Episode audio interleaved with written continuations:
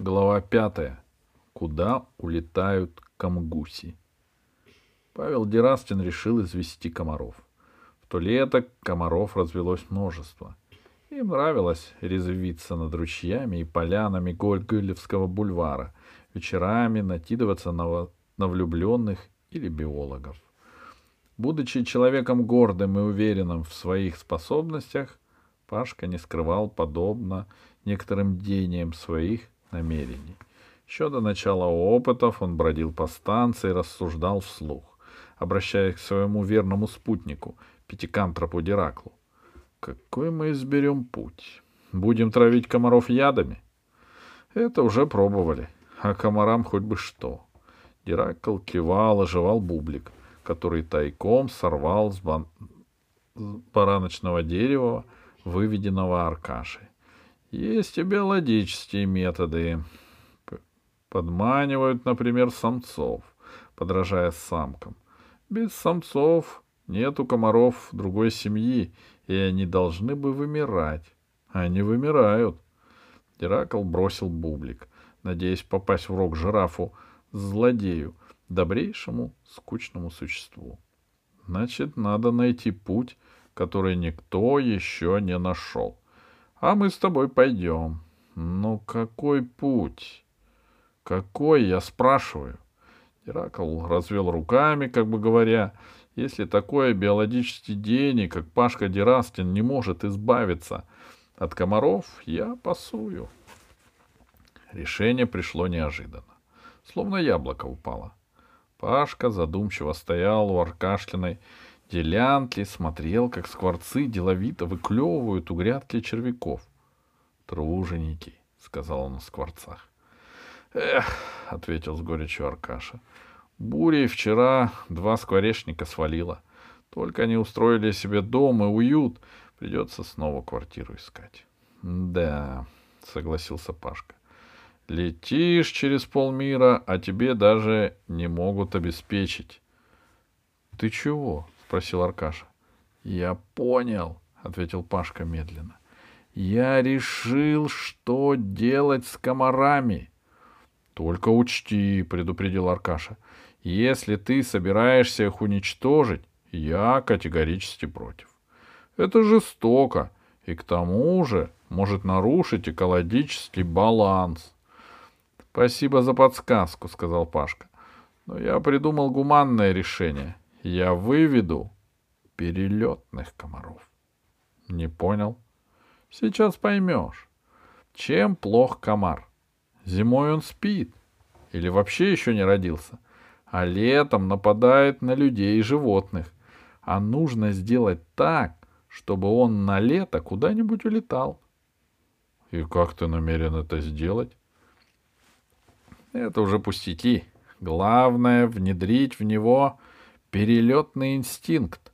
Кто как потеплеет, будет он улетать в Арктику или Антарктику, сосать кровь у рыб и тюленей, а человечество будет спасено. Но там тоже люди, зимовщики, ученые. Что легче, защищать от комаров несколько тысяч полярников или сотни миллионов людей, умеренных широт, включая детей и стариков?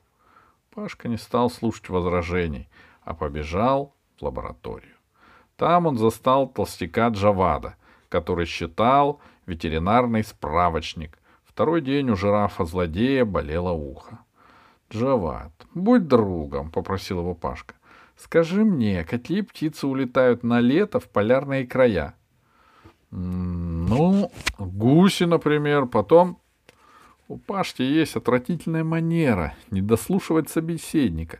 И если он уже узнал, что требовалось, Догадайся, Джават, к чему приведут его слова, он бы тысячу раз подумал, прежде чем сказать про гусей.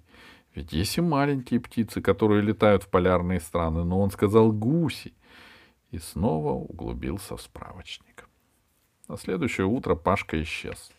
Помчался в институт генного конструирования, чтобы достать там гены серых гусей. Комаров в его распоряжении было больше, чем достаточно. Так что с обеда затепела работа. Что-то Пашка не вылезает из лаборатории, сказала Машенька Белая через несколько дней. Комаров хочет загубить, ответила Алиса.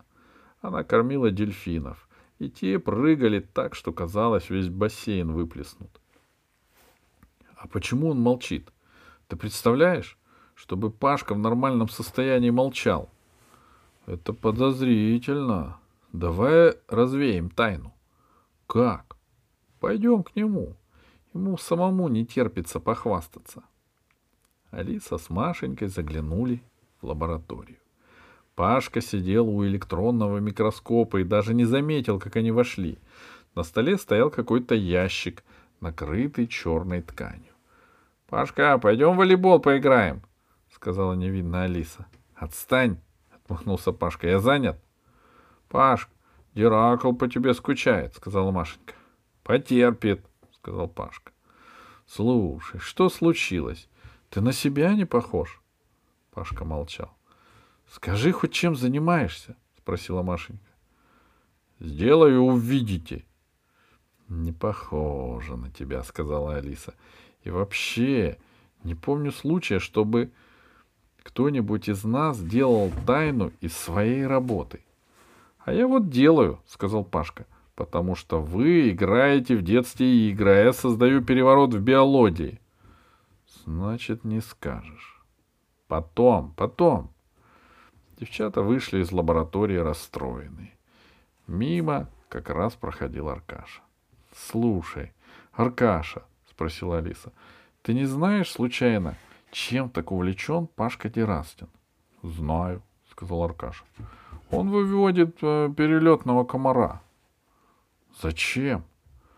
Ну, чтобы комары на лето улетали в полярные страны и не кусали людей. Он их с кем-то скрещивает. Что-то я беспокоюсь, сказала Алиса и побежала к Джаваду, который менял компресс на ухе жирафа-злодея. Жираф стоял перед ним, как старинный железнодорожный шлагбаум, вытянув шею вперед. — Джавад, — сказала Алиса, — ты не знаешь, случайно, с кем Пашка собирается скрещивать комаров? — а он их скрещивает? Ну, чтобы они стали перелетными и улетали на лето в полярные страны. Что? Джават даже подскочил, а жираф от неожиданности клюнул носом в песок. Что тебя испугало? Испугало? Да я в ужасе. Он же меня как-то спрашивал, какие птицы улетают на лето в полярные страны. И ты что сказал? Я сказал гуси. Наступило молчание. Надо его немедленно остановить. Он не представляет, чем это кончится, тихо сказала Машенька.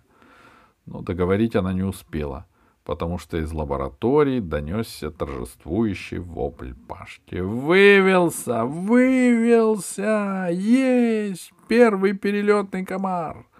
Ребята подбежали к окну лаборатории и заглянули внутрь. Черная ткань, оказывается, скрывала стеклянный колпак, под которым поблескивало что-то большое и довольно страшное. Пашка стоял у колпака с черной тряпкой в руке. Увидев зрителей, он произнес «Вот он, перелетный комар!» Никто раньше не догадался скрестить комара с перелетной птицей. Лишь начинающий, но талантливый гений конструктор Павел Дерастин решил эту задачу и вывел Камгуся. Пашка гордо смотрел на зрителей, а тем временем его творение поднялось на шесть тонких ног, качающихся перепончатыми лапами. Серые перья камгуся кое-как прикрывали его блестящий хитиновый панцирь. Прозрачные крылья были покрыты гусиным пухом, а вместо клюва из его головы высовывалось жало длиной в полметра. Камгусь поднатужился, привалился к стенке колпака, и колпак рухнул на пол — Пашка отскочил в сторону, а грозный дебрит расправил крылья и сердито оглянулся, разыскивая подходящую жертву. Жертвы стояли совсем близко, у окна. Они сразу догадались, что им грозит, поэтому бросились в разные стороны. Камгусь вылетел в окно, набрал высоту и сделал круг над поляной. «Его нельзя выпускать!» — крикнула Алиса. «Он кого-нибудь в городе до смерти искусает!» «Я сеть принесу!» — крикнул Джаваты и побежал на склад. Звери метались в клетках, к счастью, сквозь прутья комару было не пролезть. Питон спрятался в листве мангового дерева. Жираф, как страус, сунул голову в песок, надеясь, что дебрид примет его за архитектурное украшение.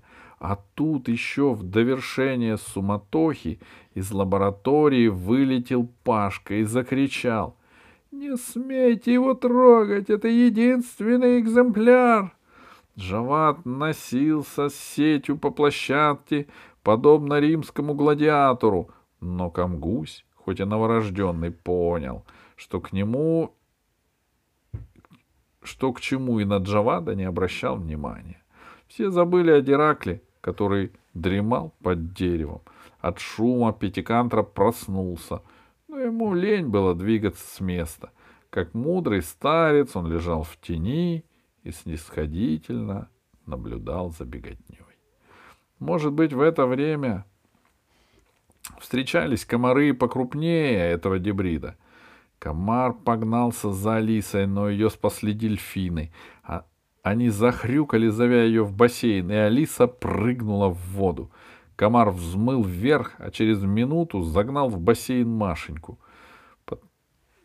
Потом уже по доброй воле туда сиганули Аркаша с Пашкой, который не переставал требовать, чтобы дебрида оставили в покое — на поляне остались лишь Джават с сетью и Диракл.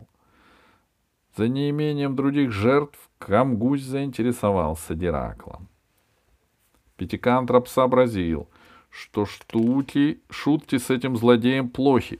Вскочил на ноги, и когда комар был совсем близко, подпрыгнул и схватился за сук, надеясь скрыться в листве.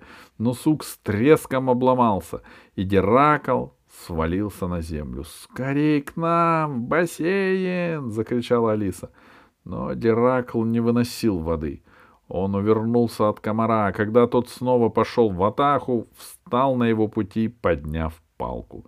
С удивительным для пятикантропа хладнокровием Диракл выждал момент, когда комар был совсем близко, и со всего размаха треснул его палкой по голове.